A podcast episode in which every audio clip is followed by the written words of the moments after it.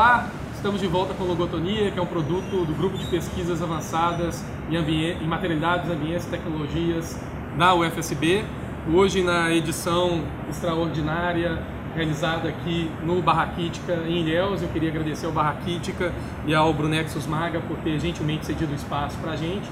Né, a, nessa tentativa nova do Logotonia de descontrair um pouco mais as discussões, né, logotonia de festas e tudo mais. E hoje a gente conta com novas presenças também. Né? A, a gente está aqui com a Elizabeth Zorgetz, que é do mestrado uh, de Economia Regional da UESC, com a, a, Alessandra Simões, que é professora da UFSB, com a Lília Bonicontra, que também é professora da UFSB, e com rostos já uh, antigos da casa, o Márcio Carvalho, que é professor da UFSB também, Janaína Lozada, professora, e eu, Guilherme Fóscolo, também uh, da UFSB.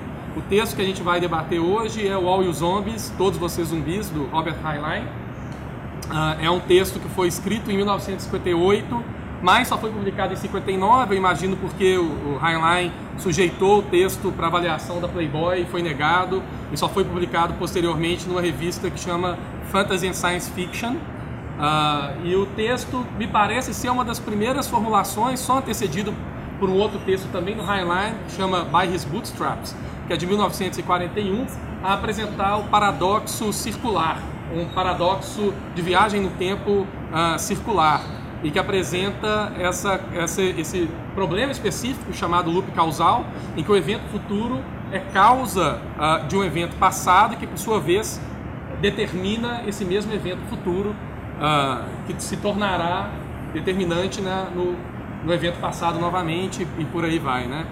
E daí eh, eu queria passar a palavra para o Márcio Carvalho, que vai fazer uma, uma apresentação do texto e da discussão para a gente hoje. Na verdade, eu queria começar só fazendo uma categorização aqui de possíveis é, configurações de histórias de viagem no tempo.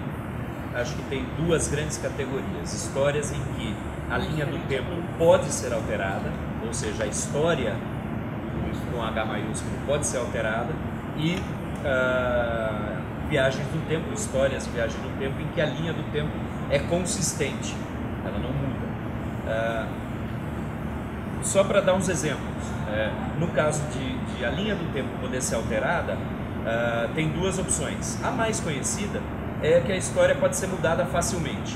E a gente tem De Volta para o Futuro, Efeito Borboleta, um filme que é pouco conhecido que chama Primer, que vira uma zona completa. Se alguém assistir e entender, me conta, porque eu já assisti duas vezes e não consegui ainda sacar o que acontece. E o som do trovão, que é um, um do Ray Bradbury, é, em que você é, o que acontece é que inventa-se a máquina do tempo e, e cria-se um, uma ideia de um safari no, no pré-histórico então as pessoas voltam para o período pré-histórico, mas tudo é muito controlado para não alterar o futuro. E alguém pisa numa borboleta. E aí, quando volta para o futuro, o futuro está todo alterado. Tá? Então, história é, é, pode ser mudada facilmente. A grande maioria das, das histórias viagem no tempo. É, existe a opção da história poder ser alterada, mas tem uma grande resistência à mudança. Eu me lembro, talvez, do, do Lost, da série Lost, uh, em que, é, é, num certo momento, eles têm viagens no tempo, mas aparentemente alguém fala uh, que, olha, a gente pode mudar localmente a história, mas ela volta a, a se encontrar. Eu me lembro de uma imagem de um fluxo de água, alguém coloca uma pedra, esse fluxo se abre em dois, mas logo na frente se reencontra. Essas histórias têm relação também com a segunda categoria, da linha do tempo ser consistente e não poder ser mudada, mas uh, quando o personagem volta no tempo, mas não tem controle sobre a linha temporal.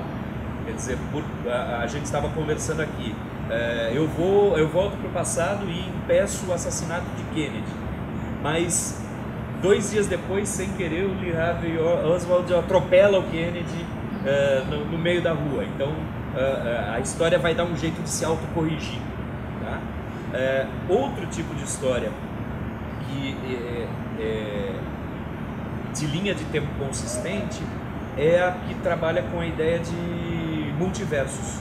Então eu volto para o passado, evito o assassinato de Kennedy, só que aí eu crio um futuro alternativo em que ele não morreu, mas eu continuo, eu volto para minha própria linha do tempo. Ou, ou não. Tem um episódio de, de Rick e Morty, sensacional, é, em que eles fazem tanta merda, tá tudo ferrado. Eles fazem tanta merda que o, a solução que o, que o, o Morty é, adota é essa: vamos para uma outra linha do tempo, a gente mata nós mesmos naquela linha do tempo antes da gente fazer a merda e continua lá. então é, é, linhas temporais. É, tem um ponto muito bom de Geoffrey Landis, acho que é, chama Ondulações do Mar de Dirac. É, um cientista vai apresentar sua máquina do tempo, ele está num hotel, numa convenção, e, e, é uma máquina de uso pessoal, é uma bobina que enrola em si mesmo. Ele está lá no quarto de hotel uh, para fazer o teste e um maluco bota fogo no, no hotel. E ele não ouve, quando ele vai tentar sair do quarto, ele já não tem como sair. Então ele vai morrer. Mas o que ele faz? Ele volta para o passado. Só que cada vez que ele volta para o passado e tenta matar o, assassino, etc., quando ele volta, ele, ele volta para a mesma linha do tempo. Por mais que ele mude o passado, quando ele dá um salto, ele volta para o mesmo, pro mesmo ponto que ele está, no quarto em chamas. Então ele vive vidas e vidas. Ah, adorei os anos 60. Então ele vive todos os anos 60. Mas quando ele volta, tempo correto, ele cai no quarto. Ah, é muito legal esse ponto. E finalmente, é, as viagens em que a história é consistente, a linha do tempo é consistente, não, podem, não pode ser mudada. Ah, de modo algum, é onde entra o All e os Homens. A história deixa de ser vista como um fluxo temporal e é vista como uma fotografia fixa uh, e, portanto, nós temos a ilusão de livre-arbítrio, mas na verdade existe uma pré-determinação em todos os atos. E o All e os Homens caem nessa categoria, porque tudo que acontece, acontece, tem que acontecer para que a linha do tempo se mantenha. Você não muda a linha do tempo e não há uma, um fluxo, não há uma primeira vez que as coisas ocorrem e depois o loop. Deixa eu só fazer uma interrupção rápida, Márcio. Isso aí aproxima o, o All e os Zombies da, do livro uh, do Matadouro 5, do Kurt Vonnegut. No sentido de que quando o Billy Pilgrim se destaca do tempo, a, a impressão que me causa é a mesma. O tempo é um lugar, como uma fotografia, e ele tem lapsos de consciência em vários lugares da vida dele, mas me parece que sendo incapaz de provocar alteração. Parece que sim, realmente. Parece que sim. É, só para só é, dizer, é, dentro dessa categoria também está aquele filme Em Algum Lugar do Passado, em que o filme começa uh, com um rapaz é, recebendo de presente um relógio de uma senhora. E ele vai pesquisar e descobre que a senhora era, foi uma jovem na década de 20, ele se apaixona por ela e tenta voltar ao passado, faz meditação, sei lá o quê, e volta para o passado, e no passado ele dá o relógio para ela, o relógio que ele receberá dela.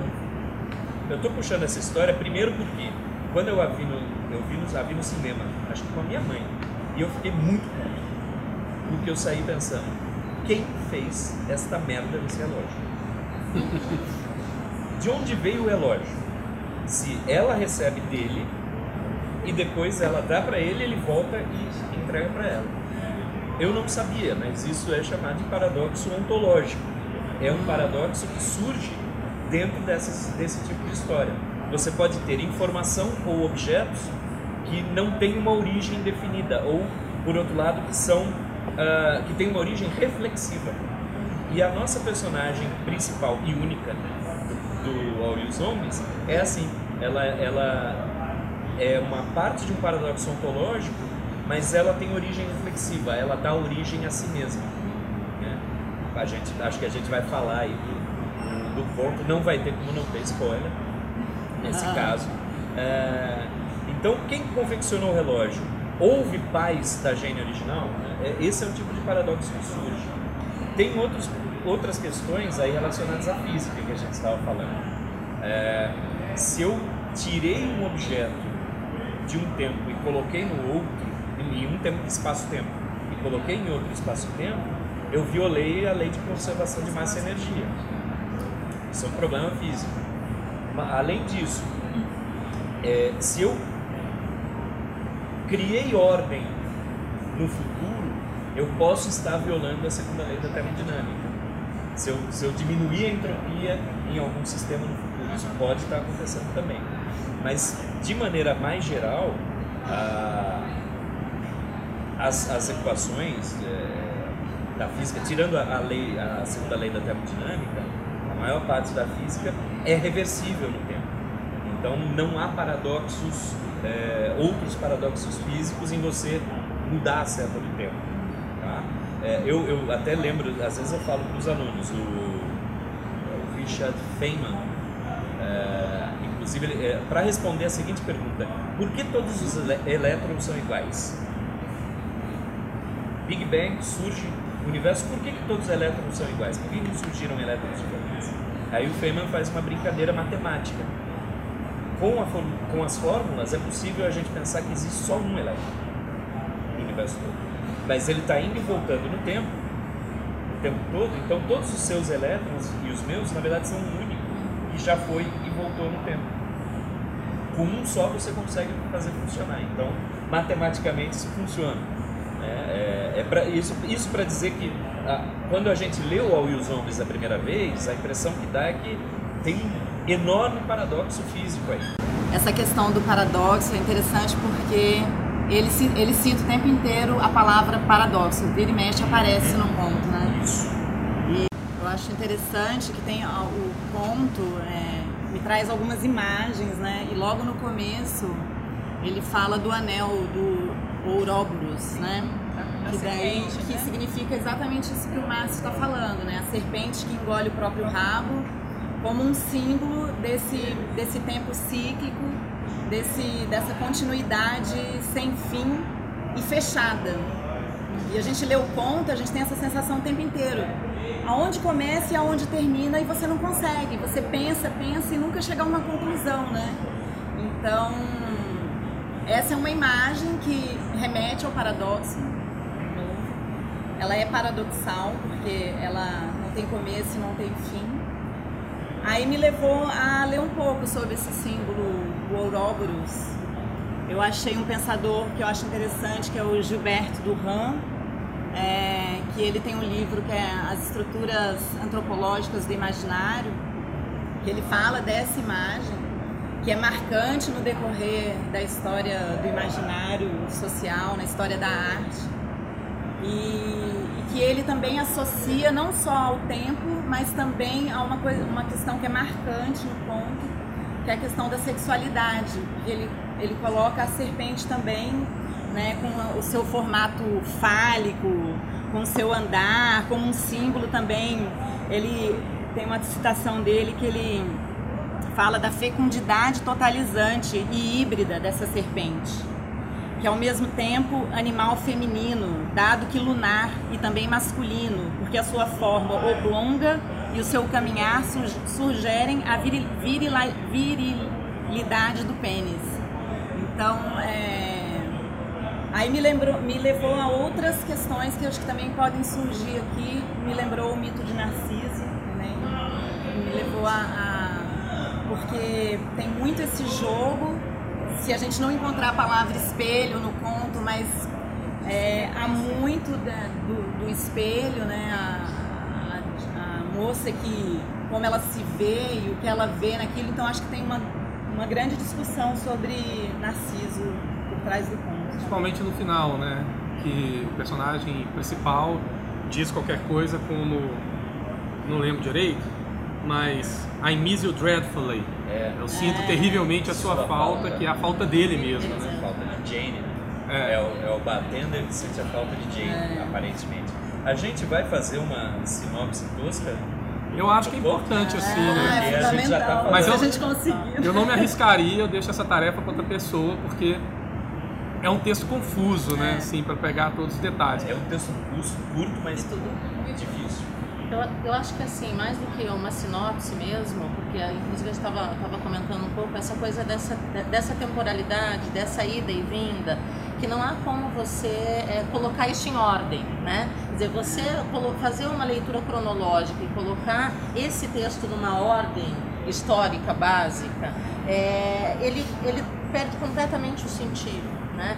Então eu acho que o, o- um- uma das questões mais interessantes do texto é essa, né? Essa, essa questão dele ir para passados diversos e sempre retornar nessa lógica de que esse passado não muda, mas tem uma outra coisa que é o incômodo é, com o reencontro, né? Quer dizer, a, a, a cada retorno há um profundo incômodo.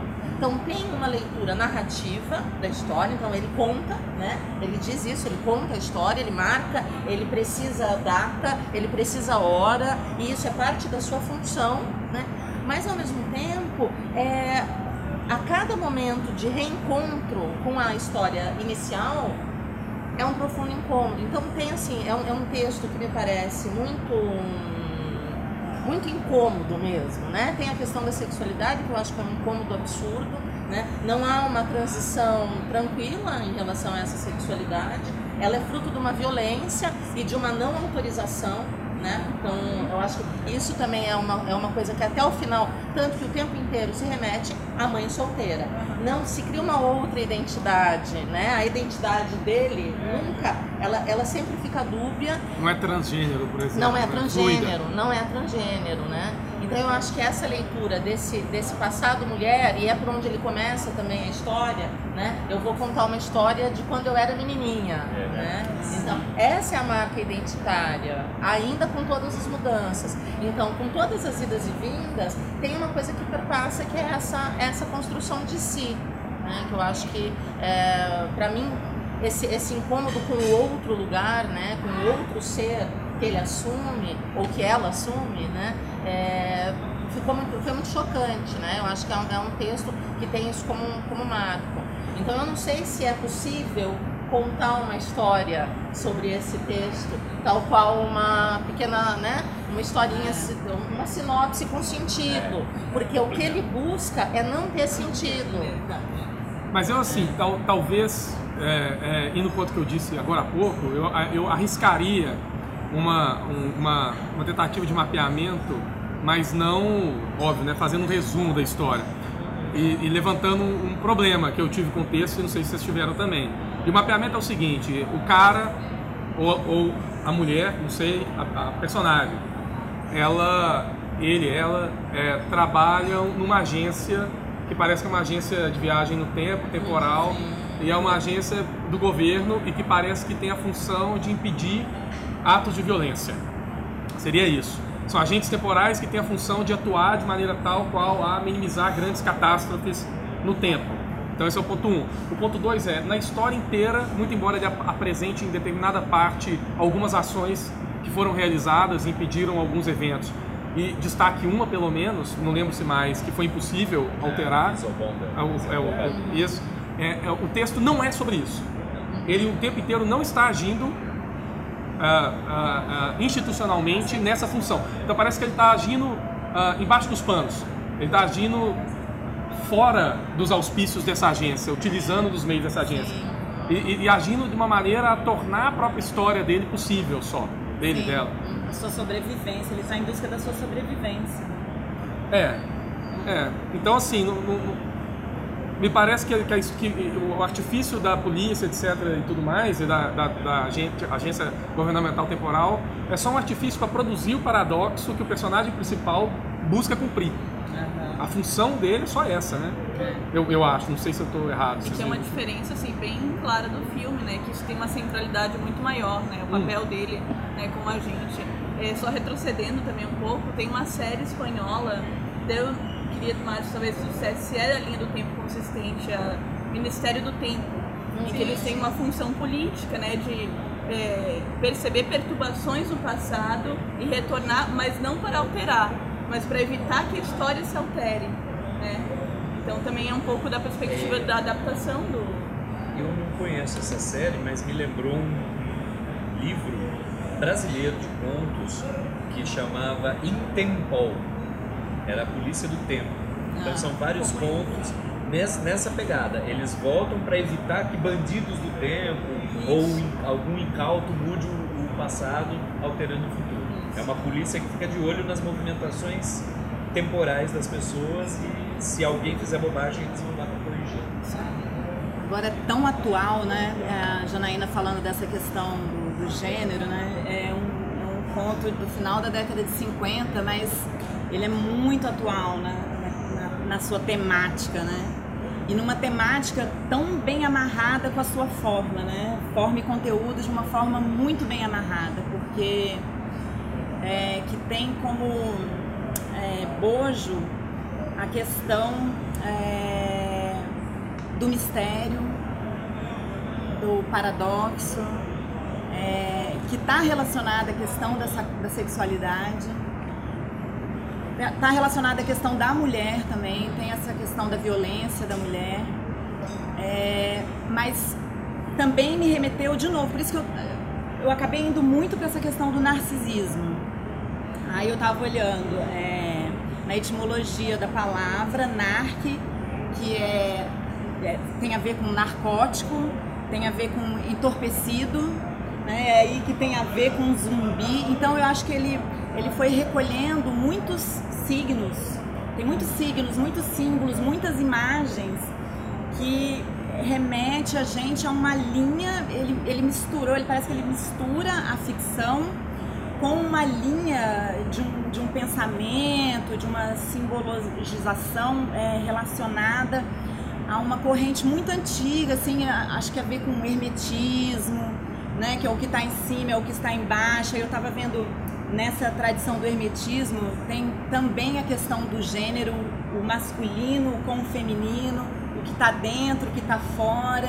Então ele tem todo todo esse clima incessante, né? Você que leva a gente a conversar e nunca concluir, né? Não, não- não há uma conclusão. O, o mistério ele permanece, ele ele não é conclusivo. Acho que nunca vai ter uma, uma conversa, uma sinopse que dê conta de, É. de, de concluir. Esse é o grande barato do, do, do conto, né? E eu acho que tem aí duas questões que ele, que ele traz, que são as grandes questões contemporâneas, né? O controle sobre o tempo e o controle sobre o corpo. né? Então, é, é que estão presentes lá nos anos 50 e que estão presentes hoje. né? Então, esse desejo do controle, né? É, Essa necessidade de eu marcar, de eu registrar, de eu ter o cuidado excessivo com a temporalidade, de saber quando ele volta, para onde. Então, assim, sempre que ele volta, ele, ele precisa, né? Quer dizer, que momento é esse? Então, que ano é esse? Que fuso é, que fuso é esse? Né? Então, que local é esse? Então, eu acho que essa, essa localização e essa saída entre Cleveland, Nova York, então, eu estou em lugares diferentes, em tempos diferentes, mas eu estou precisando e controlando. E controlando o corpo também, controlando quem é esse indivíduo, né? Mas aí tem uma coisa curiosa, assim, eu fazendo uma análise quantitativa da versão que eu imprimi, né, são nove páginas, se eu não me engano, de, do conto. As primeiras, se eu não me engano, sete páginas quase, elas estão na década de 70, Dentro do bar. dentro do bar. Dentro do bar. Então, majoritariamente, o conto se passa na década de 70, não filme, dentro do bar. E aí ele prepara o terreno para as três últimas páginas que vão em sucessão rápida, Muito mais É. rápido. assim. muito mais rápida. Os saltos temporais e, inclusive, o tempo que o narrador, o Robert, é, desprende em cada, uma desse, em cada um desses saltos é, é minúsculo comparativamente com o tempo que ele desprende na primeira parte, assim, né? Bom, O que, que você diria disso? Você acha que tem algum simbolismo nisso também? N- Não, eu acho que isso é só uma curiosidade, porque a ideia me parece ser a ideia de um conto que ele vai em aceleração e aí Mas, duas apesar de uma coisa, ele tá é, nessas primeiras páginas dentro do bar, mas contando a história dele Jane. de Jane. ah, Ele tá fisicamente, eles estão fisicamente no bar, mas eles estão na história de 45, que vai. Então, Mãe solteira tá Mãe contando pro, pro, pro bartender, pro pop, né, o é. bartender, a história de Jane. a história de Jane. Então, assim, tem, ele, ele trata essa temporalidade na narrativa, não fisicamente ali, da viagem do tempo. Tem não tem razão. quer dizer, ele está voltando no tempo através do diálogo, Do diálogo. nas primeiras sete páginas. Isso. E depois realmente fazendo viagens Fazendo temporais viagens. na estrutura. Como se houvessem duas partes, né? É. Bem definidas, assim, né? É, eu, eu queria voltar mais rápido, assim, a isso também, é, com um ponto que eu estava conversando com o Márcio, que eu acho que é mais relevante talvez para o Márcio, que é o título, né? Eu ia puxar isso agora. Todos vocês zumbis. Olha o zombies, por quê? É, e que só volta no final. Ele está na parte inicial, mas ele é uma passagem da última página do conto, né? Que ele vira e fala assim: Olha, vocês não estão aqui de maneira nenhuma, não existe ninguém além de eu mesmo, Antes, Jane. antes. A Antes, cobra que come o próprio rabo, para todo sempre. Isso. Eu sei de onde eu vim. Mas de onde vieram todos vocês, zumbis? Isso, isso. E aí eu fiquei pensando assim, que é, uma maneira talvez de pensar nisso seja ah, através, e óbvio que isso aí é, extemporaneamente, porque pensando no problema filosófico que surge na década de 90, seja através do problema do dualismo mente e corpo, assim, né?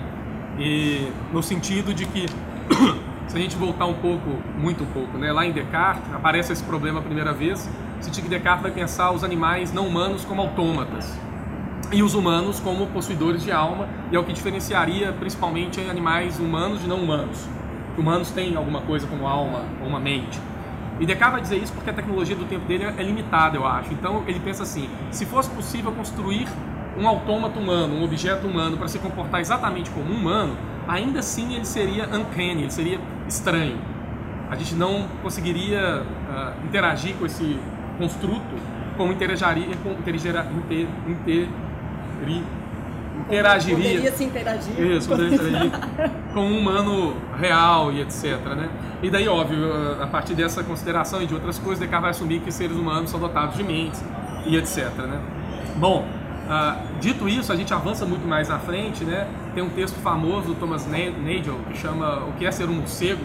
E que ele vai dizer que é impossível saber o que é ser um morcego porque a gente não consegue ter acesso aos estados mentais ah, da morcegalidade do, do morcego, por assim dizer. E o Lawrence Bonjour, que é um outro, né, um- um- um- tem um outro texto ah, que ele brinca com o texto do Nagel, que é o texto dele é como é ser um humano. E ele vai dizer que não é nem possível dizer, e é óbvio, evocando aí, eu acho uma dúvida ainda cartesiana, o que são estados mentais em outros humanos. Ou seja, você não precisa ir no morcego para levantar a dúvida a respeito do que, como é se sentir alguém. Você pode ir num humano que você nunca vai saber o que é estar na pele de outra pessoa. Colocando de uma maneira pior, você não sabe se outras pessoas têm estados mentais. Por mais que essas outras pessoas pareçam ter estados mentais, se comportem como se tivessem estados mentais, né?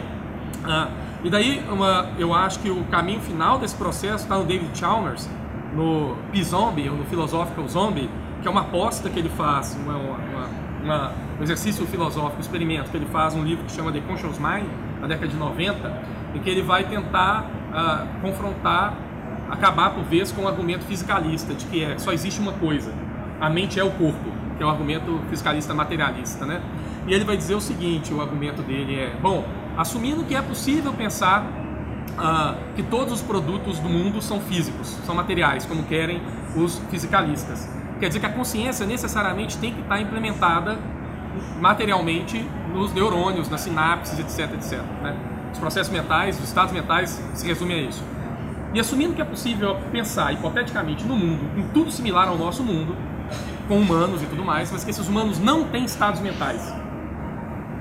Ou seja, se é possível pensar no mundo em que não existe um estado mental, as pessoas são iguais, se comportam como zumbis, mas elas não têm ah, esse estado mental, quer dizer que o estado mental ele não é um atributo do fisicalismo. Essa seria é, é, quer dizer, o fisicalismo não resolve, seria a, a resposta dele assim. E aí a minha ideia, que eu estava conversando com o Márcio, é que talvez faça sentido pensar na perspectiva da mãe solteira, do personagem principal do conto do Heinlein, como o único personagem que tem certeza a respeito não só da própria origem, mas do estado mental. De que ele sente, de que ele tem estados mentais. E o resto não. Porque a história... Profundamente psicológica, uma dimensão profundamente psicológica, né? É, e só dele, né? É como se tivesse uma consciência falando o tempo inteiro ali, né? A consciência dele o tempo inteiro falando consigo mesmo. né? É, e os outros não, né? Porque os outros, todos os outros, na verdade, salvo um personagem ou outro, na verdade no conto todos, né? Todos são ele. eles. Todos são ele, por isso que é uma grande consciência, né? É, é. No conto aparece marginalmente um outro funcionário do bar bar, né? e da agência temporal, mas é tudo ele. Tudo ele. Na verdade, eu acho que é isso. é- é- ele cai num soli... O personagem cai num solipsismo. né? É, é, eu sei de onde eu vim, eu sei, eu sou meu próprio pai e mãe. Né? Eu- É aquela origem reflexiva, origem ontológica reflexiva. E vocês, vocês estão passando. Vocês são passageiros. Nem sei quem vocês são. E com uma discussão psicológica referen- referenciada à mulher, sua, né, ao seu embate consigo mesmo, a sua construção de Tem autoestima. aquela coisa do narcisismo que você falou quando ele fala que é difícil se apaixonar por si mesmo. Como é que é a frase? Na verdade, é difícil. É, Peraí. Você não resistiu, você não resistiria a se, se Se auto-seduzir. autosseduzir. É um choque ter a prova de que, você, que não se consegue resistir a seduzir a si mesmo. seduzir a si mesmo. É, sempre- ele está sempre jogando com, esses- com essas palavras, esses paradoxos. E tem um, tem um grande jogo de palavras mesmo. Acho que ele brinca muito, ele é muito é, metalinguístico, né? E, e por isso que eu acho que o título é, é muito proposital, é quase como que uma charada, assim, sabe? Ele, ele lança como mais um mistério mesmo. E bem dessa volto de novo a falar, bem dessa, dentro dessa linha do hermetismo, do ocultismo, É. sabe? Ele, né? Jogando com isso. Mas vocês acham que faz sentido isso, então, de dizer que o personagem principal, na verdade, é, configura, eu não sei se era a intenção do autor, mas configura algo um problema das experiências subjetivas da existência. Ou seja, ah, ele só consegue garantir que ele próprio tem experiências subjetivas a respeito do mundo e todo o resto do mundo, no final das contas, é um reflexo das próprias experiências dele e recairia no solipsismo. Mas, mas ele, ele, ele traduz essas experiências de uma forma muito objetivada. Quando ele narra, quando ele pontua, É, quando ele registra. Então, a, né? importância do registro nesse sentido, ela, ela, tra- ela traduz, é uma forma de tradução. Né? Tanto que eh, o tempo todo é um, é um texto muito autorreferenciado da experiência do indivíduo, pessoal e tal, da memória desse indivíduo. Então, a memória tá- e esses jogos de memória eh, também estão marcados. Mas lá no final ele volta à ideia do estatuto do tempo. Então, é só no final que ele vai eh, trazer uma- um outro elemento que é fora dele, né, que é de fora, e que diz como isso tem que acontecer ou qual é a ação que se faz aí. Né? Então, eu, eu queria retomar isso. Ele traz no final do texto que, se, que remete ao estatuto, e ele, ao estatuto do tempo, né? E ele diz de uma forma muito, né? Meus olhos passaram, né? Meu olho caiu sobre. Então, é, ele está num outro lugar e é esse documento ele não estava presente em momento nenhum, esse material não estava presente em momento nenhum, né? E eu acho que tem algumas questões aí que são muito interessantes, né? A ideia da costura do tempo que salva 9 bilhões, né? É, sempre é mais cedo, né? Quando você pensa, né? Eu acho que tem alguns elementos que marcam é, não só uma, uma, um estado de consciência ou de espírito ou uma construção filosófica, mas que também marcam é, como que isso se objetiva nessa sociedade, né? Quer dizer, essa sociedade na qual ele está, ela aparece de forma muito é, subliminar mesmo, né? Então é o bar e alguma uma outra realidade específica. Mas quando ele está trazendo isso, é, ele, ele, ele, ele fecha. É como se ele fechasse essa experiência e materializasse essa experiência aqui, né? É, e daí outra, outro que é muito interessante é essa construção de ancestrais são apenas pessoas, que tem a ver com essa leitura da história original. Sim. Quer dizer, como que começa Quem isso? foram os primeiros? Aham. Né? Houve um pai uma mãe originais, sei lá, uma coisa é, de Jane. Teve uma primeira história para depois ela se fechar. Isso é, um, é uma. Eu mais prática, né? Eu, essa visão mais física, prática, eu fiquei pensando nisso. Teve uma história original, e inclusive essa coisa da história se fechar em si, né? Desse ciclo ser fechado, eu comecei a pensar se se não fosse fechado em si. Por exemplo, quando ele, é, o bartender leva uma solteira para matar a pessoa que engravidou o Jane. e ele acaba se apaixonando com Jane, por que, que ele não encontrou com outro ele que estava se apaixonando por Jane? Se fosse linha aberta, Se fosse uma linha aberta. ele se encontraria. Na verdade é o que acontece no Primer, que eu citei, não e deixa. que cria a confusão toda, porque num certo momento tem quatro versões Quatro da versões mesma da mesma pessoa. E no Back to the Future. no quantas vezes ele for voltando, quantas vezes vai ter, teria mais um personagem, mais uma personagem dele ali se encontrando. Então, poderia ser uma hora que eu vou ter 10. Um chegando pra matar o outro, pra matar o outro, que encontrou com o primeiro que encontrou com ela. Então, assim, teria uma história original e a partir dessa história então, seria uma, uma espiral. Agora eu Seria acho que um mesmo do ponto de vista do Márcio, em relação a isso, a história não se encerra, ela parece linear no final. Porque veja, alguma subjetividade da personagem está vivendo uma linha temporal em linha reta. É a personagem que chega no fim e fala, eu, eu sinto falta de você terrivelmente, deita na cama, Mas não, toma... é, mas não é, é- Essa personagem nasceu, cresceu com Jane, teve a Já filha. Se você tentar fazer uma linha, né? fazer- Não dá, dá bom. Mudou de sexo, virou mãe solteira, Vol- foi recrutado por si mesmo, voltou, fez o filho em si mesmo, voltou pra ponta e virou o batendo Mas a história não se encerra, né? Mas, Talvez não se linha a partir mas, dali. Mas tem o loop.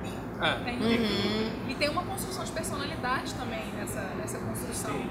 Que ela começa com uma autoestima super baixa enquanto Jane, e aí ela vai construindo essa personalidade de mulher, né, enquanto mulher, e aí ela vai melhorando essa personalidade, essa autoimagem dela, e aí ela tem esse- essa ruptura da sexualidade, que ela tem, que ela é, ela é forçada a mudar. Então tem uma construção de personalidade ali que muda bastante. Tanto que a gente vê, é, apesar de ser a mesma pessoa, parece ser pessoas diferentes. E ela supera algo fundamental, ou pelo menos É. parece superar, que é o fato de ter sido abandonada, porque ela retorna ela mesma ao orfanato, né? Que era um ponto muito importante que ela não poderia repetir.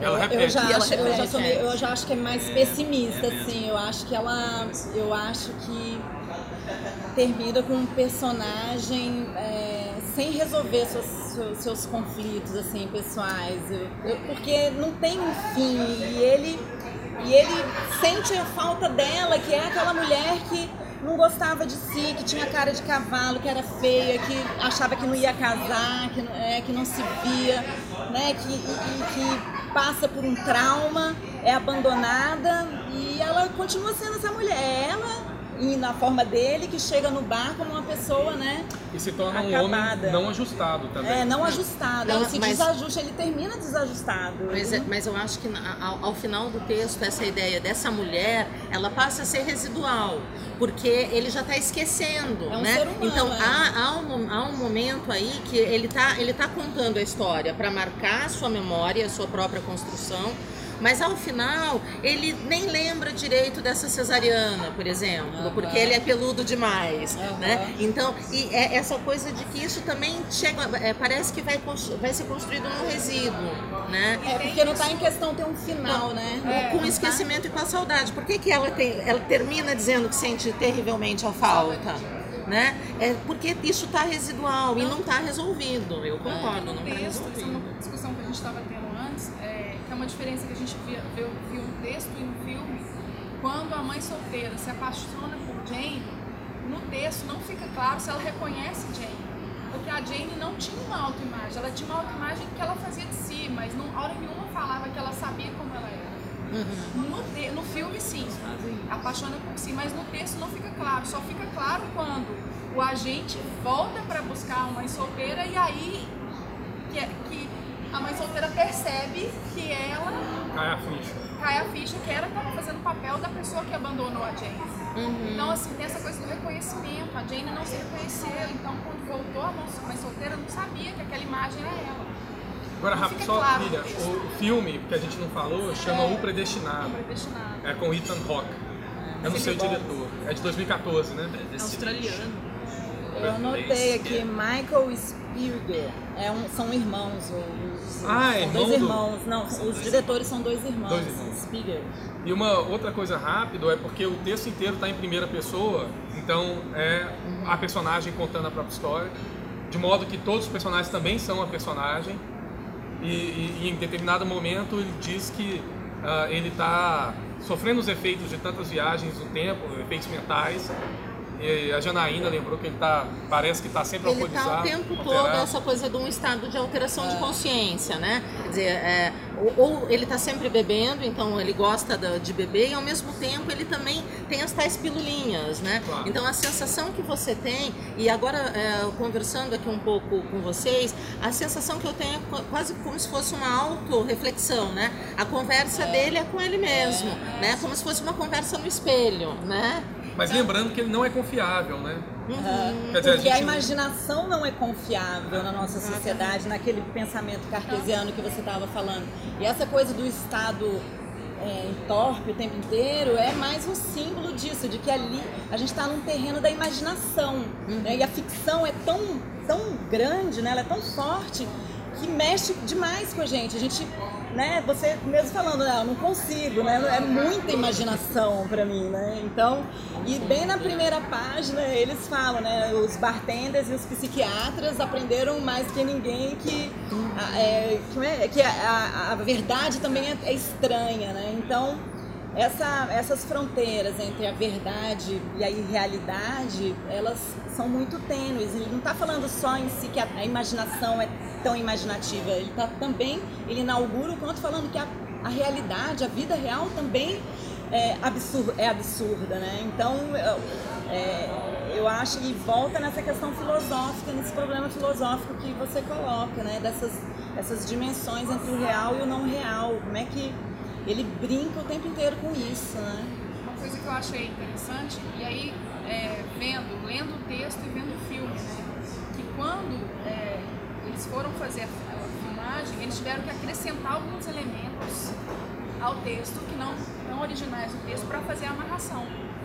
Para que esse, é, tanto, né, como não tem essa lógica, né, não tem uma coisa, uma sequência lógica no texto, para eles conseguirem fazer esse filme ter algum sentido. Então no filme eles falam que ela nunca se viu no espelho.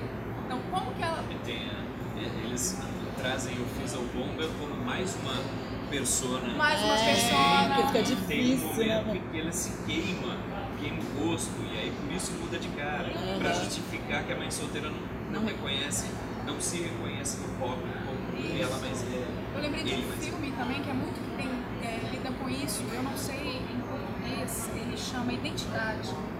Que é com Ah, o. John Cusack. Sim, que Com o John Cusack. O cara Eles vão pra um hotel, sete. sete personalidades. É legal isso. Uhum, é verdade. Na verdade, ele é um prisioneiro, ele está sendo conduzido à prisão e aí ele está imaginando aquela história toda do hotel de assassinato, mas ele são to- todos os personagens que estão ali. É esse São prisioneiro. alter egos dele. São alter egos dele. verdade, então é. tem alguma coisa. É bem interessante. É, filme é muito legal. E só para fechar também que eu tinha notado na hora que Guilherme estava falando do problema filosófico, me, me lembrou essa questão do animal e do ser humano, da ideia de perspectivismo ameríndio do Viveiros de Castro. Que aí sim, para as cosmologias, né, eu também já estava é, antenada um pouco nessa questão da cosmologia, né? Então, é, como estas outras visões incorporam, no caso dos indígenas, né? Como é que se, elas incorporam esses outros estados de consciência e essas várias formas de ver o mundo a partir de outros seres, né? Como é que a gente pode ver o mundo a partir do olhar da, da onça, né? E entender o mundo a partir desse, dessa perspectiva também vai é, ao encontro do que o Guilherme estava falando do problema filosófico da verdade, ou da irrealidade, da imaginação ou, real, né? Como eles podem se interpenetrar, como é, isso é muito forte, muito grande, né? Como é, é interessante, e acho que é, tem, para mim me agrada muito quando eu leio esse tipo de estrutura artística, porque eu acho que é uma grande aventura, né? Mexe com a gente, né? Com a forma como a gente vê o mundo, né? Como é que a gente está aqui, né? Nessas tantas coisas reais e sabendo que por trás tá- há coisas muito maiores, né? Muito mais interessantes. Agora, para explorar essa questão do Ouroboros que você colocou,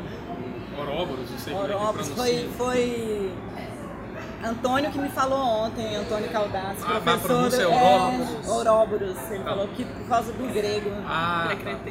Então, na- eu, eu não sei, assim, né, mas faz sentido a questão do Ouroboros e para lembrar do nosso colega filósofo Márcio Lima, Nietzscheano, eu acho que é, é engraçado, porque geralmente no último encontro a gente viu como é que é que ah, é possível pensar a ficção através da Ursula Le Guin de outros autores que colocam a mesma questão como a exponenciação de um problema real que você leva ao seu paroxismo. Aham. Aí, o caso curioso é que ah, esse problema colocado pelo Robert Heinlein, é Heinlein que fala ou Heinlein? Eu acho que é Heinlein. Ou Heinlein? Eu acho que é Heinlein. Então, do Robert Heinlein, é, é, é curioso que a exponenciação dele, eu acho que estaria em Nietzsche, na questão do eterno retorno. Porque né, no eterno retorno, esse problema ganha um- um- um- uma acepção cosmológica. Ou seja, Nietzsche vai pensar ali num tempo linear, entre aspas, linear, se o tempo é linear e se a matéria é limitada, isso quer dizer que ao longo ah, de toda, todo o escoamento do, do tempo, essa matéria vai encontrar formas infinitas de se configurar. Ou seja, em algum momento a configuração exata do universo que ele tem agora vai se repetir. E ela vai se repetindo indefinidamente, né? E óbvio, de maneira imutável, no sentido de que o mundo como existe, que a gente habita hoje, vai existir ou já existiu infinitamente ao longo desse escoamento, né?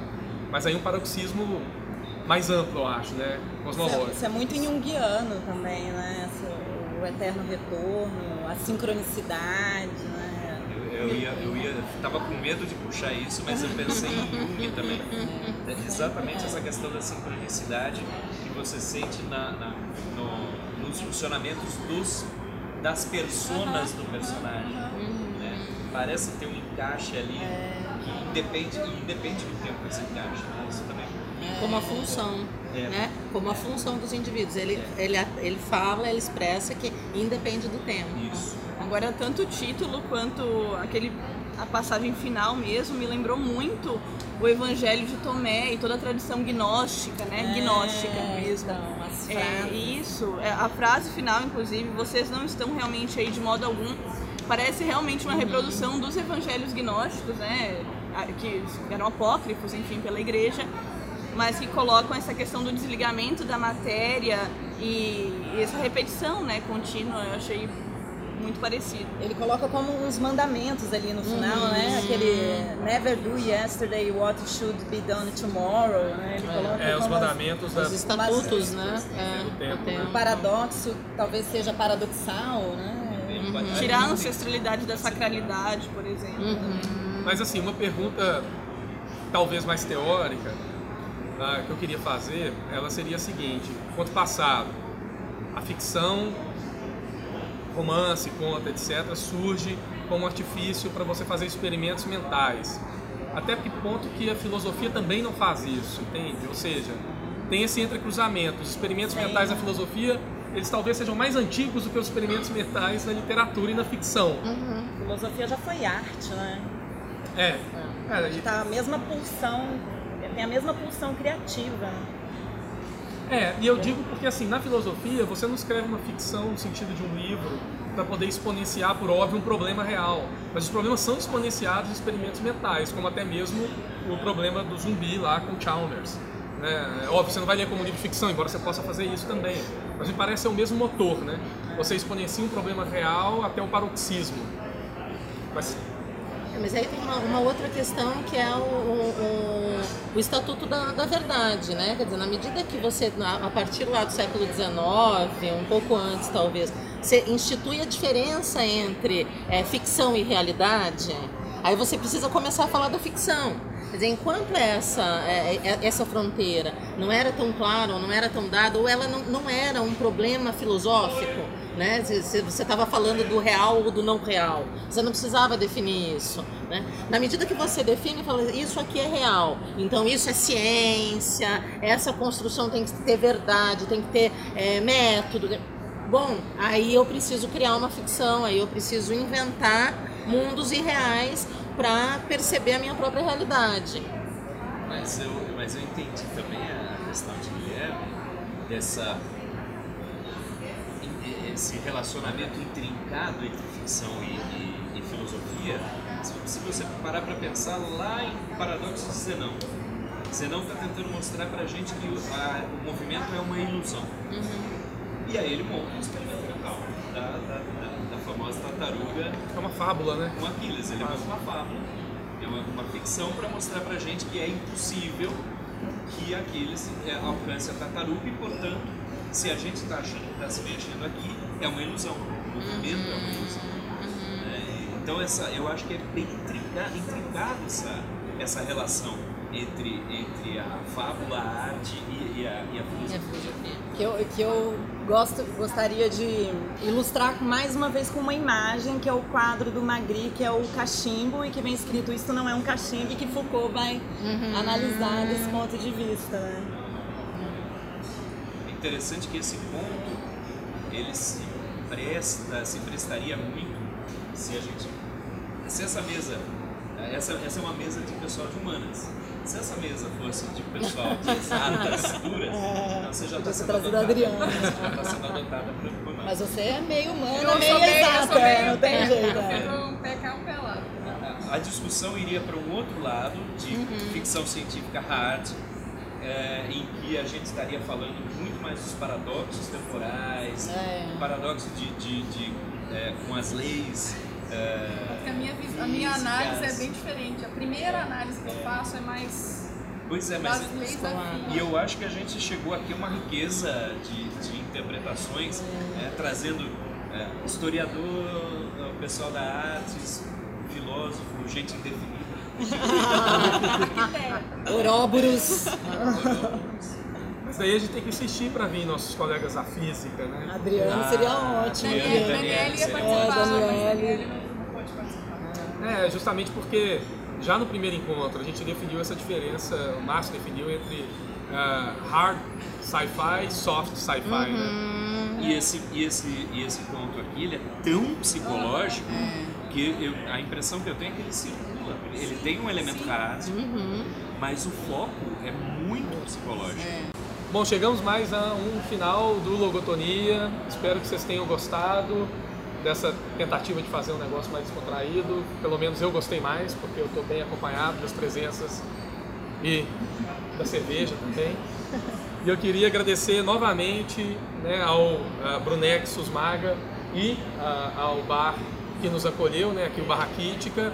Agradecer a presença dos nossos colegas aqui e agradecer também a presença do Saulo e do Aquilino, sem os quais a gente não faria nenhum episódio, né, que estão atrás das câmeras, mas espero que uma hora venham, venham a participar também do- da, da- discussão.